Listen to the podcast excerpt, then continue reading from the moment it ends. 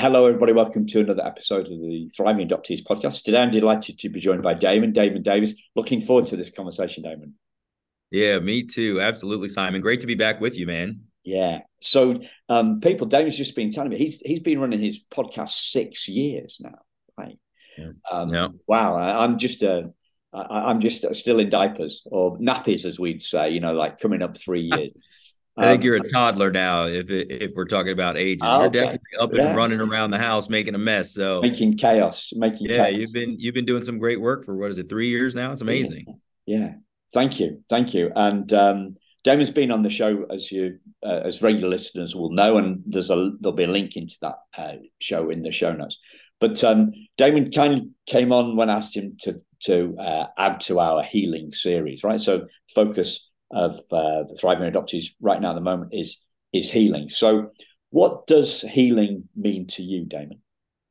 Gosh, it it means a variety of things, honestly, because it's not just one moment in time.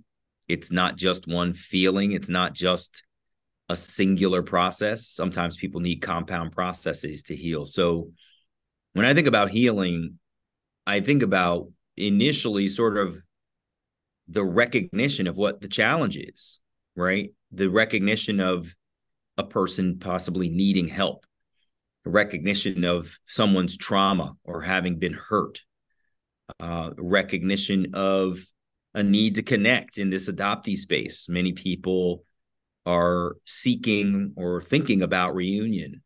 And some people, I'll say, some people think about reunion very overtly. I want to go find my birth mother. And other people you know, I'll say they'll sit in their bed late at night and they'll think to themselves, I wonder what my original name was. Let me Google that. Let me Google where I was born. So I think that that realization of wanting to search comes in in various forms. But back to healing, I think that healing is all of those different components that I've already named, plus the processes that you go through, which don't always work. Sometimes we have to attempt more than one process to get to a space where you actually feel like you're beginning to heal. You may have to try more than one therapist or type of therapy. Um, there's different ways that we engage with our healing journey. And and I think that a, a big piece of healing is truly your mindset. And it can be a struggle for people to overcome their own mindset. I think that often adoptees start to take on their adoption ex- experience as definitive, right? That thing happened to me, therefore, that's who I am.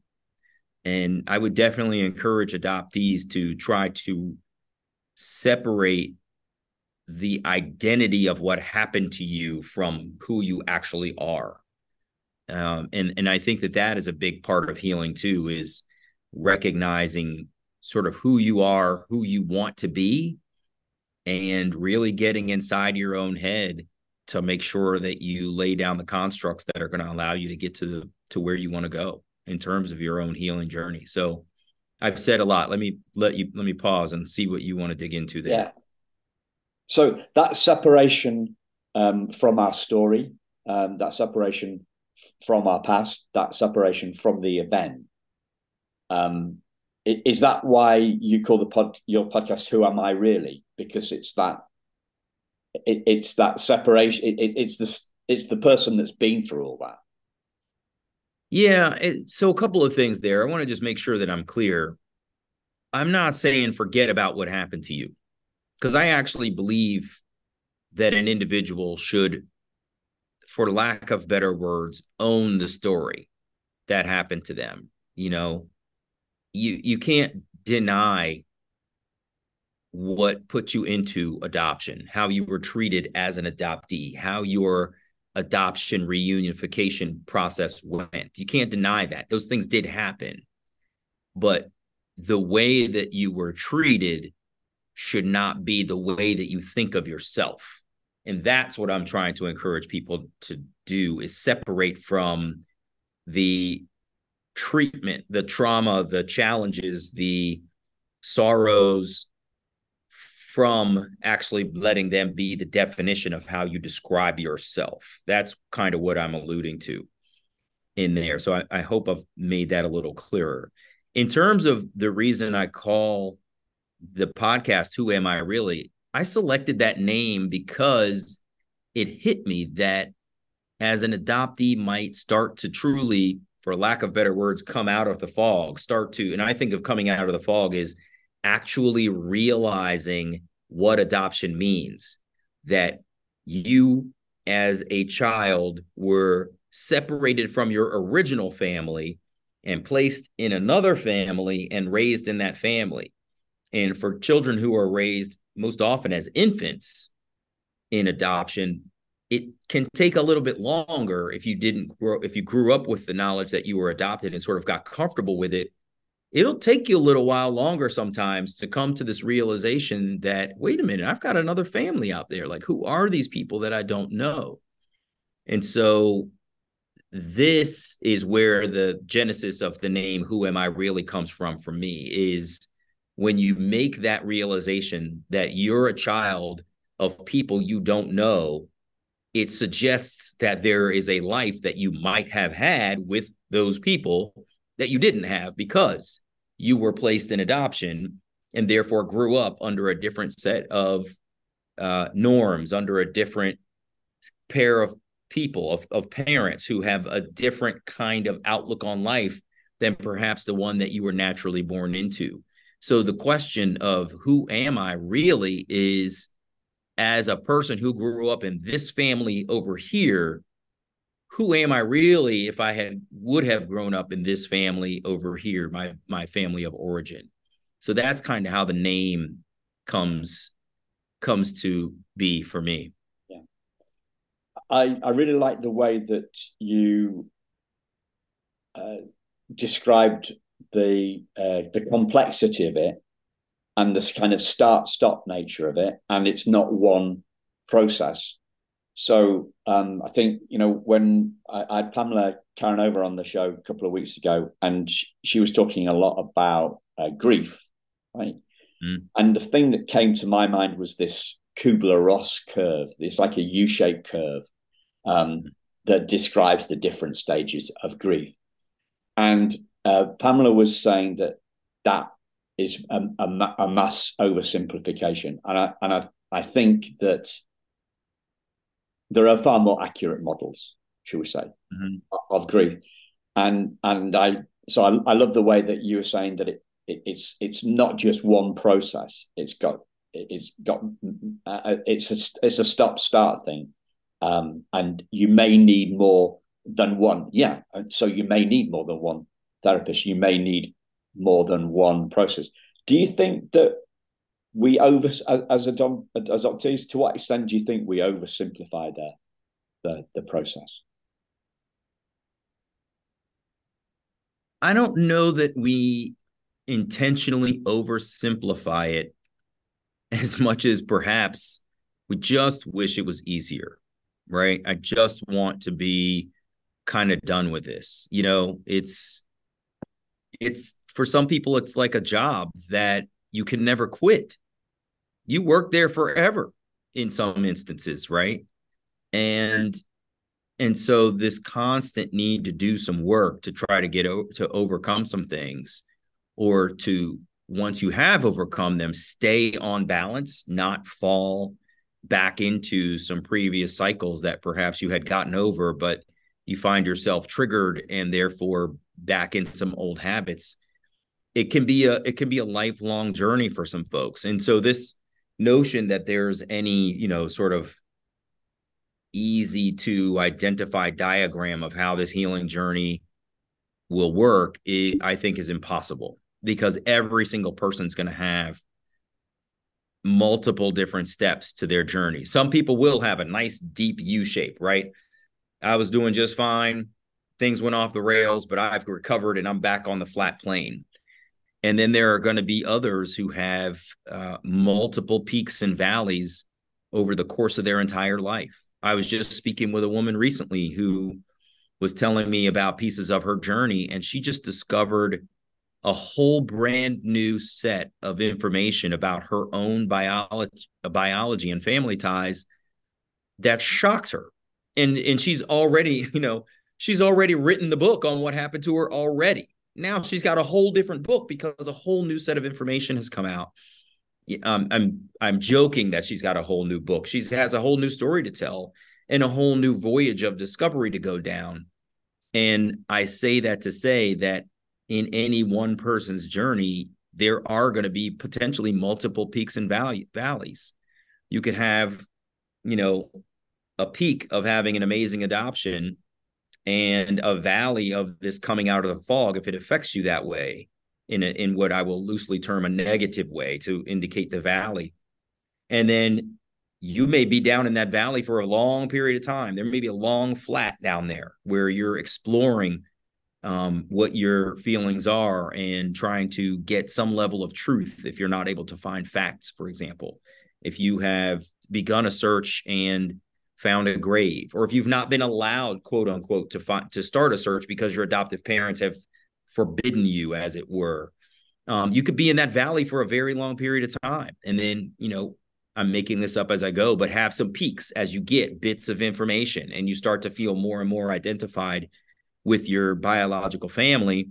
And then have some valleys again. If you identify them, connect with them, and unfortunately, they don't want to know you, right? You could see how that could be yet another valley in this healing journey. This whole thing I've described so far is part of the healing journey. It could be another peak that they change their mind and they want to know you. Um, and there could be more valleys if your adoptive parents find out that you've searched and they didn't want you to.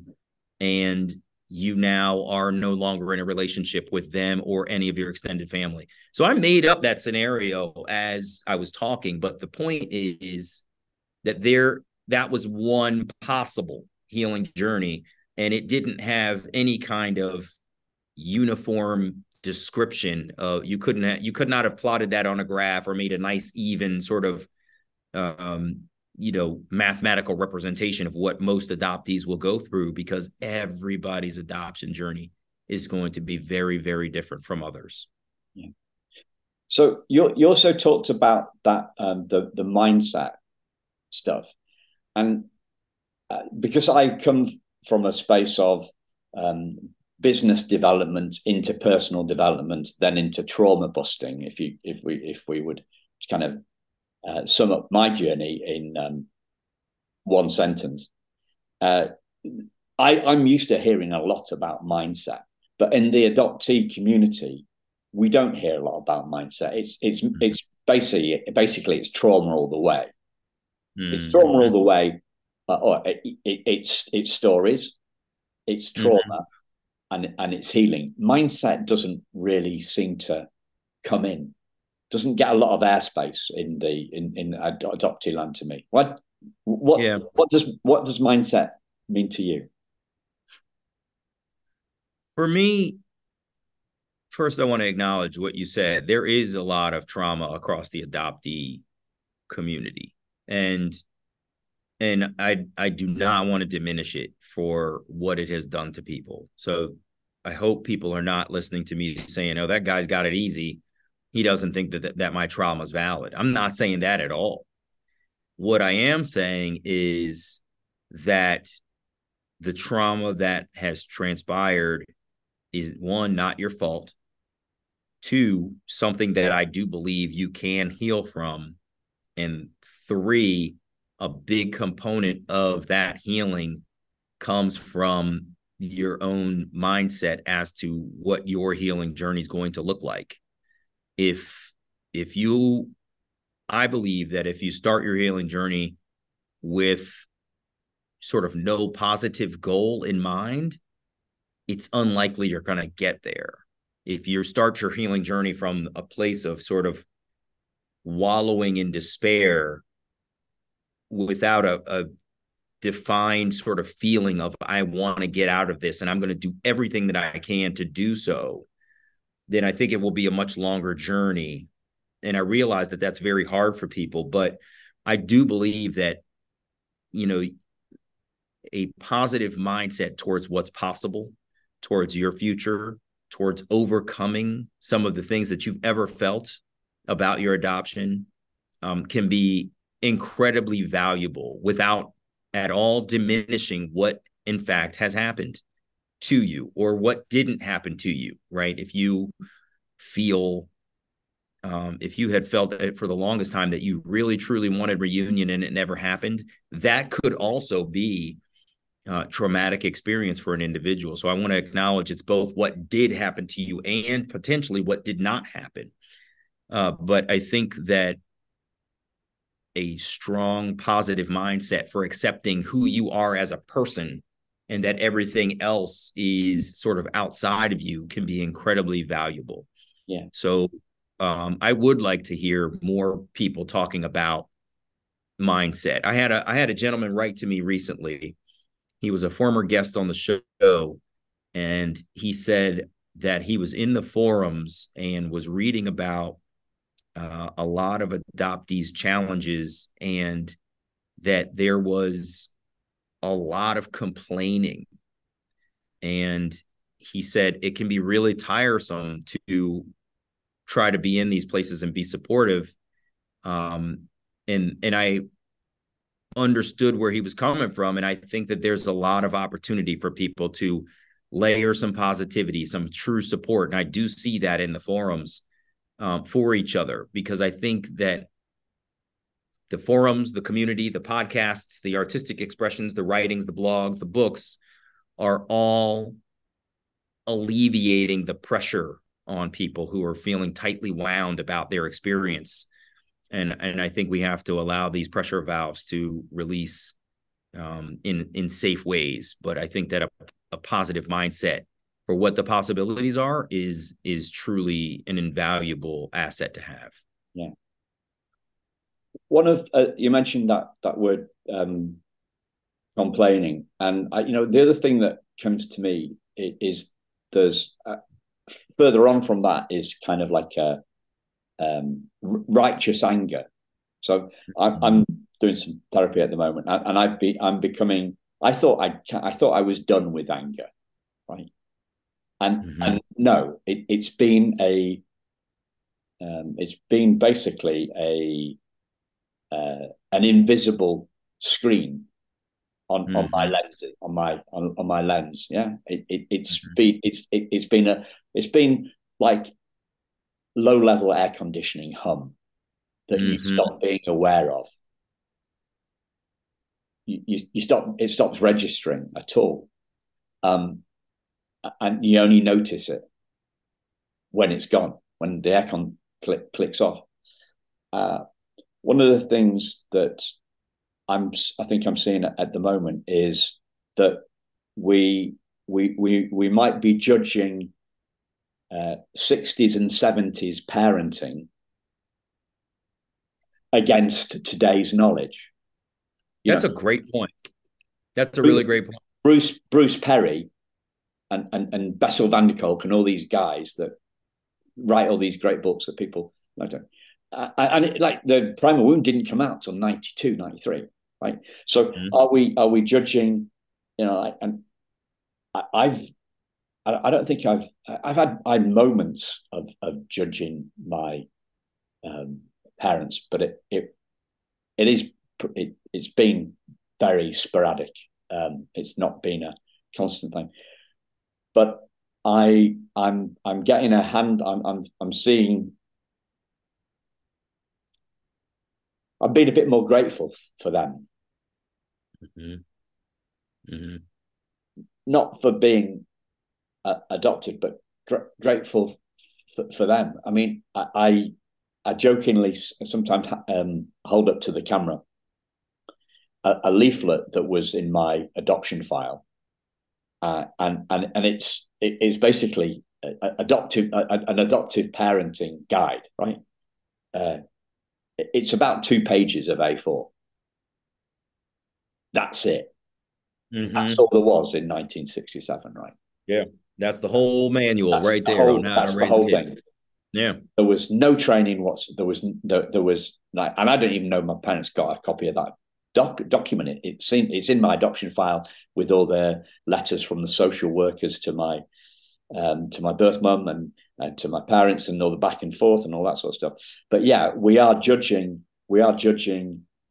Uh, you know, parenting skills of the 60s, trauma awareness of the skills of the 60s. Yeah. Yeah. I, I want to dig back to something that you brought up that I'm not sure will be clear to the listeners. You said that you were, you had the low hum of sort of anger, but do it. also, but that you have also come to appreciate your parents and there's an interesting thing that happens here that I think a lot of adoptees haven't necessarily registered yet. And that is that it's legit for you to have two feelings at the same time. I can not be happy that I had to be placed for adoption and at the same time be grateful for the parents that I did grow up with. So there's, I think, a lot of times in the adoptee community, people feel like they should only feel one thing at a time. I'm either angry or grateful, but I am not both. And I would argue that you can share, you can have two emotions about a situation at the same time. You can be uh, grateful that you were adopted and um, and angry about some other element of adoption, for example. You can be, you know, pissed off that you were abused by someone in the adoptive family, but so thankful that um, your adoptive family supported your reunion journey and you've got wonderful connections with your biological family. So there's you can you can have two components of anger even on the same person. I can be mad that my you know birth mother uh, did one thing, but completely happy for the fact that my birth mother and I are at least connected and that she'll talk to me and this, that, and the other. So there's, you can have two com- seemingly competing emotions at the same time. That's perfectly legitimate and it happens all the time in other parts of our lives. Yeah. I, that leads me on to uh, one of the other things that I'm noticing at the moment, and I'm I guess I'm noticing it through my own lens first, right? So if we, th- there are two things going on here, right? We, we've got some relinquishment trauma, mm-hmm. and we've got some parented trauma. So yes. we've got some trauma that stems from um, being placed uh, and losing our birth mum, and we've got some uh, we've got some other trauma that happened after the adoption and that happened in the family that was raised with. And I count myself very lucky having I didn't I didn't know how lucky I had it had it the second mm-hmm. part until I started engaging with the uh, with fellow adoptees like three years ago now. I didn't, mm-hmm. but I I think the two the two things get as you I I, I agree that they're totally um, over it's oversimplified and um, we we can hold the two the the the the, the two things can be held at the same time. The two feelings can be held at the same time. And at the other side, I'm starting to get the impression that uh, this is just my opinion, right? That we we uh, underestimate we adoptees underestimate the influence of the of the parented trauma. We hang kind of more on the relinquishment trauma because Nancy Verrier talks about all that stuff. Mm-hmm. Uh, that's just, and, and, whether it makes any difference or not, I don't know. But that's the kind of the sense I'm getting. Do you get that sense at all? Or can you say it a different way? I'm not sure I caught what you were saying. Sure. Um, do we do we underestimate the impact of what goes on in the adoptive family and overestimate the impact of what happened before the adoption. Yeah, I I think you're on to something there. And of course, let's just be clear, none of the things that we're saying here are blanket statements because everybody has a different experience in adoption. We are not a monolith as a community. We're we're very different in our experiences. But for those families who adopted because they couldn't conceive a child, because they conceived a child and lost that child, because of any other reason that left them in a position of wanting to raise a child, but an inability to have their own, yes, there is that trauma in there. And I've I've started to talk about this more and more. The fact that one adoption starts, there's this common phrase, adoption is trauma, right? And the truth is, we talk about it very much as you've indicated from the adoptee perspective, right? That I, as an infant child, was separated from my biological mother, which was the the home that I knew for nine months before I was brought into the world, and then I was suddenly separated. What we talk about less is the fact that while there was a reason that the child was available for adoption, the mother didn't feel like she could raise the child. She was forced to place the child, whatever societal pressure there's a reason that the child was available to be adopted. There's also on the other side a reason that the adoptive parents were in a position to consider adoption. And it's usually not always, but it's usually not a joyous, fun, easygoing, whimsical decision on their part. There are families who say, you know what? I've got children and I have more love, and I would love to bring another child into this family and offer them an opportunity to thrive in this world. I'm not diminishing that. I'm simply saying that for those families that did have this trauma of their own, of having conceived and lost, of having an inability to conceive at all, or any other variation on that challenge, they are coming into the adoption community with that, for lack of better words, baggage of their missing child that they were able to conceive on their own. And so I think it's important to acknowledge all of those pieces of trauma. The adopted birth, the birth mother starting it all off with her, for lack of better words, inability to keep her child or desire not to keep her child. Then the child's separation from that mother, and then the adoptive family's reasons for needing or wanting to adopt. There's there's all kinds of challenge across all three of those pieces of the adoption sort of process. And I think it's important that we give weight and light and consideration and grace and empathy to all of those because every single piece that I've described there and probably more have some level of healing that they need to do. Wow. Um, we we talked about these uh, the, the, the curves, and we're saying that uh, it's not a monolith, and we're saying that we we we can't oversimplify it. But I got to, you know, uh, I've got to dive into what's the what helps us heal. You know, like I I, I felt your I felt your um, frustration. You know, you said um, you, talking about people becoming frustrated. We we we just we we just want to be done. Mm. We, we we just want to be done. What what helps us get there? What what what what's the drive of the of the uptick? Yeah, it's a good question because you know you're not there's some people that will never be done right?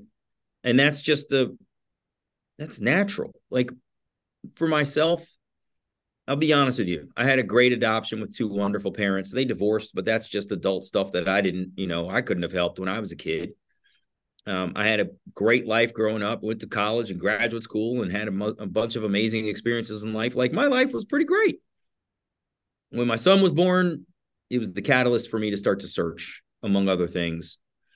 And when I found my biological family members, I found my birth mother, you know, working right around the corner from here in Washington, D.C. Another, like, it's an amazing story. It's an incredible journey. And still, after these positive experiences in locating my biological family and connecting with them and being well received and everything, you still can't help thinking to yourself, man, I, I didn't know these people for 36 years.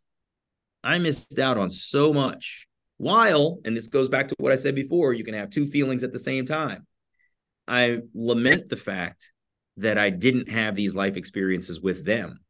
While at the same time, I'm extremely thankful for the experiences I did get in being in my adoptive family and growing up in the world that that they introduced me to. So I, I guess there is I so I still think about those things, you know, in terms of connection to biological family and years lost.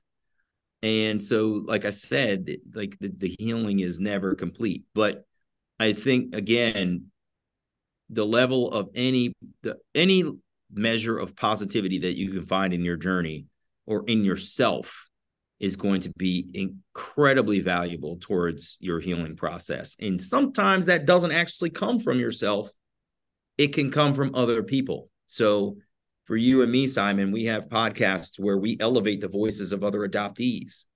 And it's that connection to someone else's story where an adoptee is listening and saying, Oh my gosh, someone else has experienced this too. I'm not alone and now they can they can hear how someone else got through that element of their journey i've had people reach out to me and say you know damon your show was really helpful for me in some dark times and and that's incredibly powerful because what i'm hearing in that is the person was not in a space that they could heal themselves but they they needed someone else in the community to attach to, to listen to, to learn from.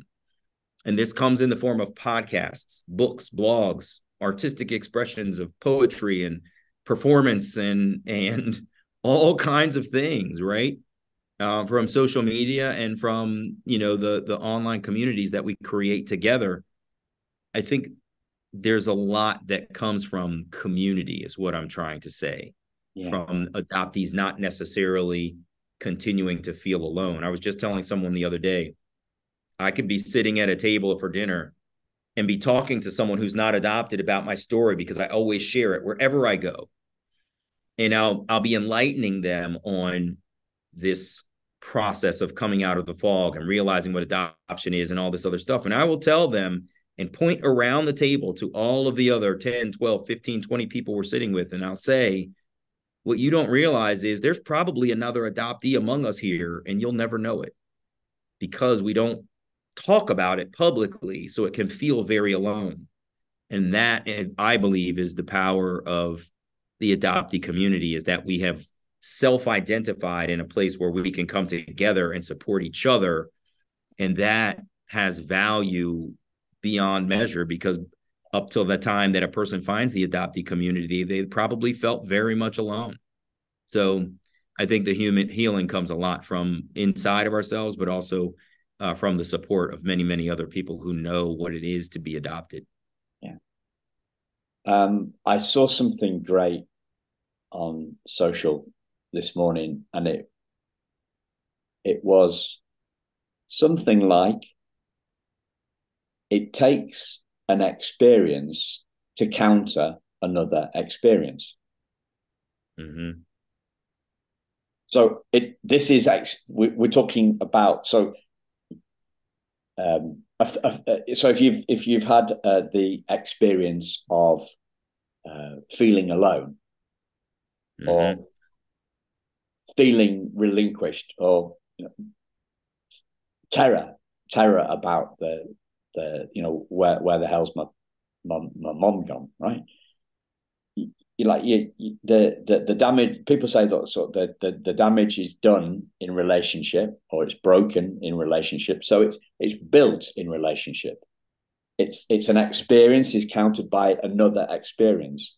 So you don't you don't counter experience with you, you don't counter a negative experience with a book for example. Mm-hmm. you know what i mean? It's yeah yeah. we're talking we're talking about the we're talking about something of, of depth here. Mm-hmm. And another question came to me as as we're chatting about this stuff is what happens on podcasts is very different. A, a, a conversation podcast, an interview pod, podcast like uh, yours or mine, That's very different to what we see playing out on some of the social channels, isn't it? Very different. Yeah, it's it's interesting because the social channels frequently are so truncated. This is what I commonly refer to as like the elevator version of the story, right? Between the lobby and the 15th floor, you can only tell somebody so much. And that's kind of what social media ends up being is this snippet of what the problems, challenges, or or you know, triumphs might be. Whereas for me, I off I created the podcast because I was telling my own story and it was frequently the elevator version. I was sitting there thinking to myself, I'm not sure how much deeper I'm going to go with this person. I just met them. I don't know how how deep our friendship is going to go. I start to measure how much is it worth it to go into the entire story? Do I even have enough time to dig into some of the deeply emotional parts? Or should I just hit all of the high points and jump from peak to peak in my story? And so the podcast for me is an opportunity for me and another adoptee to sit down and talk for an entire hour about their journey as much as we can fit in from end to end. Tell me what your adoption was like. Tell me what it was like growing up in your community. What was the catalyst for your search? Um, how did you go about it? And, you know, what was, you know, the outcome of your search? And, and how did you communicate any of this or share it with your adoptive family? That's stuff that doesn't come up in common conversation. And that's what I try to offer on the podcast, which is drastically different than anything you'll usually see on social media because again it is the elevator version of a small component of an adoptee story. It's it's almost never the entire the entire sort of movie role, as it were. One of the things that popping into my head is um, I think I don't I think this was before we hit record. Um, but you're talking about having an impact on one person, right? Mm-hmm. And you're uh, as you're as you're describing sitting uh, at, at, dinner and having a conversation with uh, one, one person you're sharing your story with with one person and it, it's we're we're so i see so much of this. We've got to share our story. We've got to be we, we've we've we've we've got to um, we, we've got to get people who aren't interested in adoption or, or, or, aren't interested in in hearing adoptees' voices to um, to hear our voices, and it's all done on this big scale. But mm-hmm. what you're talking about is no, I'm I'm gonna I'm gonna have a conversation. I'm going to share my story if I get if I think somebody's going to be interested. If I if I um, I'm sat next to somebody that I've just met and we get onto this, I'm gonna I'm gonna talk to them if they're up for it. I'm not gonna um, handcuff them to the table. I'm gonna force my story on them, right? I'm gonna force a story on them, but you're gonna right. do it. And and I think like that that is a lot more doable.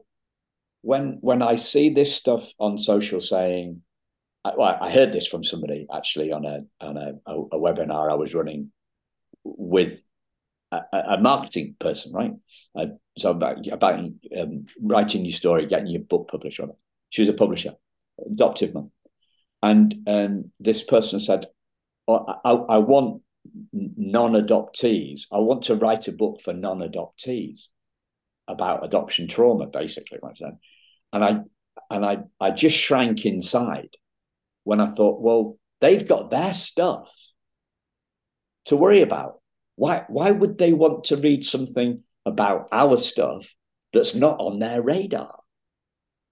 Um, and it, yeah. It, you're setting we're setting ourselves up for a, a failure if we try and interest people in stuff who aren't interested in it. Like you would you if, if you're having one of those conversations with someone around the table and they don't seem to be interest, interested in it, you, you you'll pick on something else, I'm sure, and a natural relationship yeah, you know? I, I hear what you're saying but let's take it up to a different level. So under the guise of what you're saying it's better not better we should just continue to speak in sort of our insular circles of adoptees who are already listening to each other.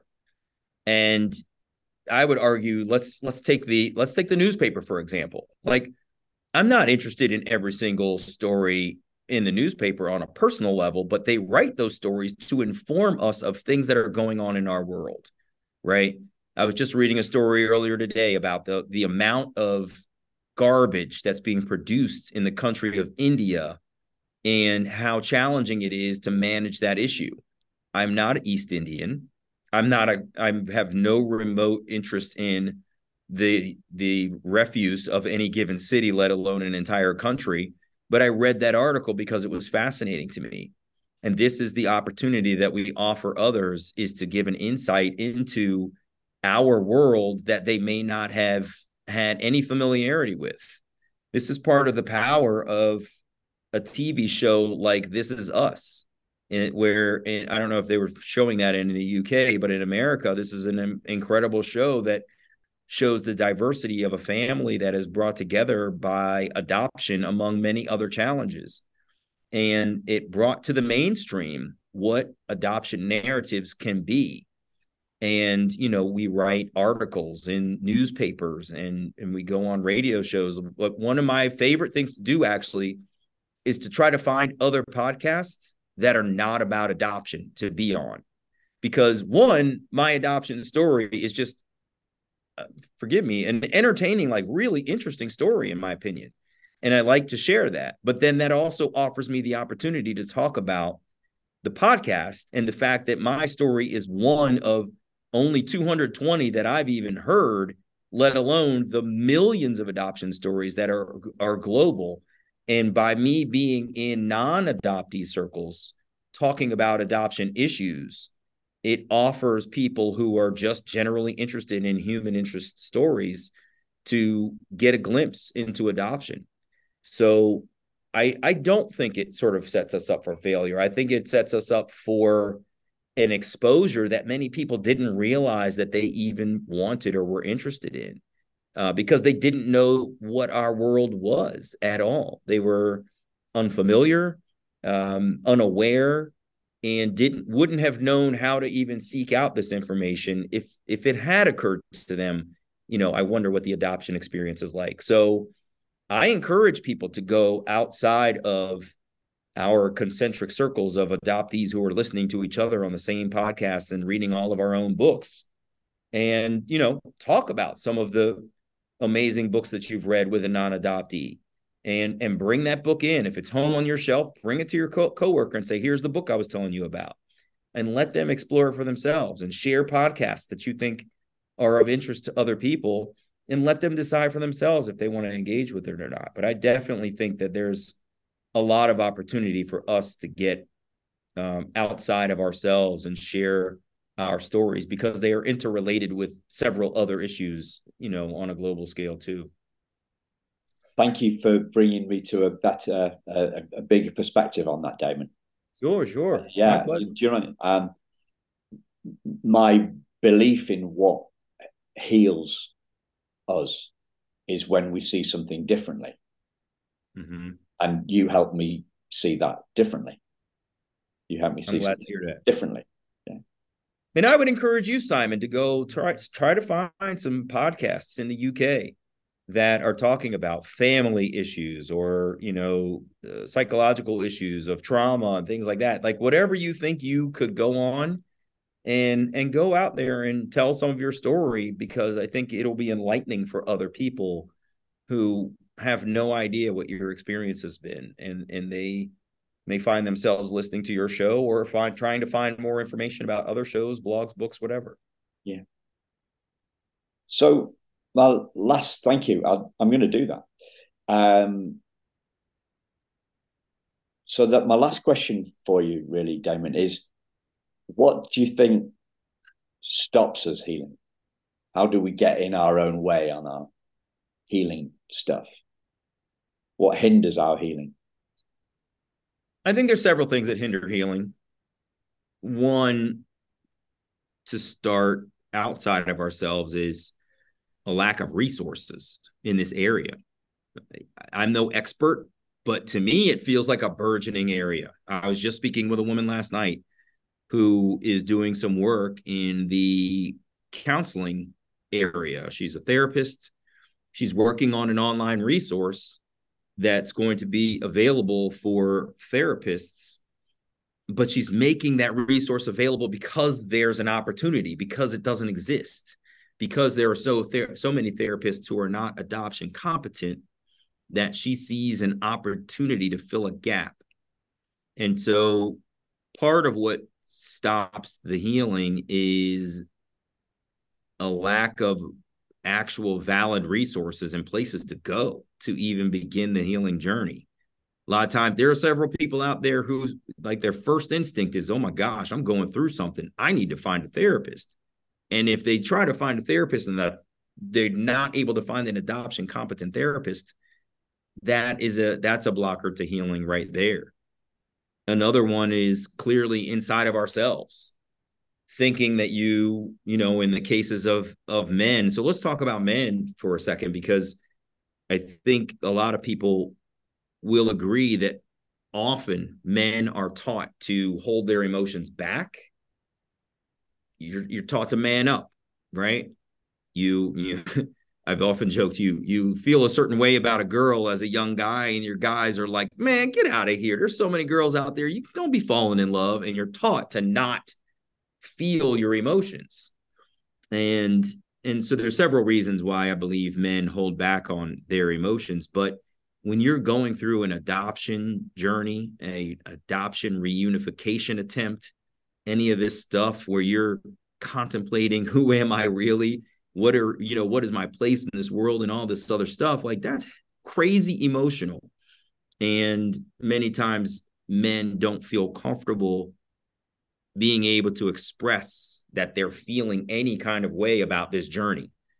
And so I, I guess what I'm trying to say is there's an internal component of even accepting that you are feeling these ways and that you need to express them and then actually doing so. There's there's two pieces there. I may feel that I need to do it, but then there's the actual execution of doing it, releasing the valve, opening your mouth, pouring out your emotions that at least in most men I believe does not happen.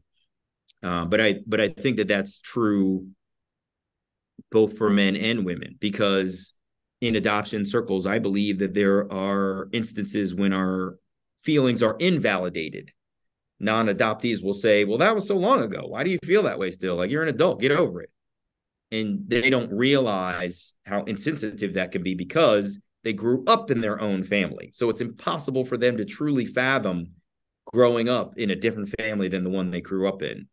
So um, I guess in this instance, the notion that we can have valid feelings that may be pushed down is also a blocker to healing. And it can be intentional or accidental. Sometimes people are just are intentionally saying, you need to get over it because I don't want to hear about it. And then there's other folks who are saying, oh, you need to get over it because they don't realize how the depth of what it is that you're expressing. Or they just have no exposure to any level of trauma or or challenge in their life like what you're trying to convey. And so it leaves them without a reference point to say oh this is kind of like when i went through x. Let me be a little more sensitive here. It doesn't doesn't register for them and so people don't feel like they can come forth with their with their feelings in a meaningful way that'll allow them to be validated or in any way explored and and that can be a blocker too. So I think there's there's several blockers to healing, um, and and we have to sort of tackle them each one by one and build up the areas where resources are lacking. So um, I, I love that uh, uh, distinction between ex, uh, internal and external uh, mm-hmm. uh, barriers and, and, blockers to healing. and the first thing that comes to my mind is is this um, a, a adoptee and a adopted mum and a therapist, Chaitra, uh, who's been on the show. She has a list of uh, she has a, a, a database of 200 plus adoptees who do therapy for mm-hmm. Fellow adoptees, right? Um, so these are people with lived experience and the professional qualifications. So I'm going to put a link in that to the to the show notes because I, I still don't think that everybody knows that that exists. Um, and uh, yeah, I, I, I love that distinction between external external and uh, internal, and also the separate the separation between realizing that we need to do something and actually doing it. Mm-hmm. Uh, I I heard um, I, so uh, da- Damon and I uh, listeners also share an interest in in um, in property. I got a an email from a guy uh, who is like a property marketing guy, mm-hmm. and he said, "Have you ever felt the weight of procrastination?" And and I thought, come on, I mean, yeah, we feel it, but he's making it. He he's he he is he, he is drawing attention to something that we do mm. as human beings. He's perhaps over over gilding the lily, as we would say. And, you, you know, we're making a non-thing a thing. Yeah. But yeah, procrastination. Um, I, yeah, I don't, I can't remember how to spell it, but do you know, it, it's like th- there is that gap. There is that gap between realizing that we need to do something and and doing it. And uh, so I would, uh, I, I would suggest to listeners if you're looking at if if if you know if, if you're not happy with where you are on your your healing journey then maybe look at this look at these distinctions that draw uh, that um, Damon's drawing us to in terms of external uh, barriers that we can't do anything about internal barriers that hopefully we've got a little bit more control about and and then that that other that that gap the, the, the gap between the realizing the knowing and knowing gap and the mm-hmm. knowing yeah i know yeah i know and no i know i need to do some stuff mm-hmm. on that yeah yeah. Brilliant. Is there anything else that you'd like to share damon? Thank you. We, i'm conscious of we've been on for about an hour or so. You know i guess in conclusion i just want to give encouragement to the community right? Because there is there's a lot of sadness there's a lot of trauma there's a little lot of mixed feelings out there. Um, but i really believe that we all have the power within ourselves to heal especially if we get the supports that we need. And i want folks to remember that they're not alone that podcasts like yours and mine we talked about haley's there's books like angela tucker's um, you know I, what is it? I don't tell me I should be thankful or grateful or whatever. It's I forgive me for butchering the title, but Angela Tucker's book is amazing. Um, you talked about Pam Kar- Karanova coming on the show. She's got a blog. She's a prolific writer about the challenges of adoption and healing and and all of the components of uh, trauma and healing. I mean, there's so many resources out there. I just want folks to feel like they're not alone. That you can reach out to any one of us anytime and say you want to talk and be on the show and we can talk through what some of your issues and challenges of your journey have been but just don't feel like you're alone because there are many many of us out there as you walk down the street you're passing two or three adoptees at a time and on any given block probably and uh, and they probably got some of the same questions that you do. So you're not alone in this world. There's plenty of us out here. Reach out and we're happy to chat with you and and offer support. Great. Thanks a lot, Damon. You've been a star, my friend. My friend, thanks for having me, Simon. I appreciate it. Thank you very much, listeners. Uh, we'll speak to you very soon. Take care. Bye bye.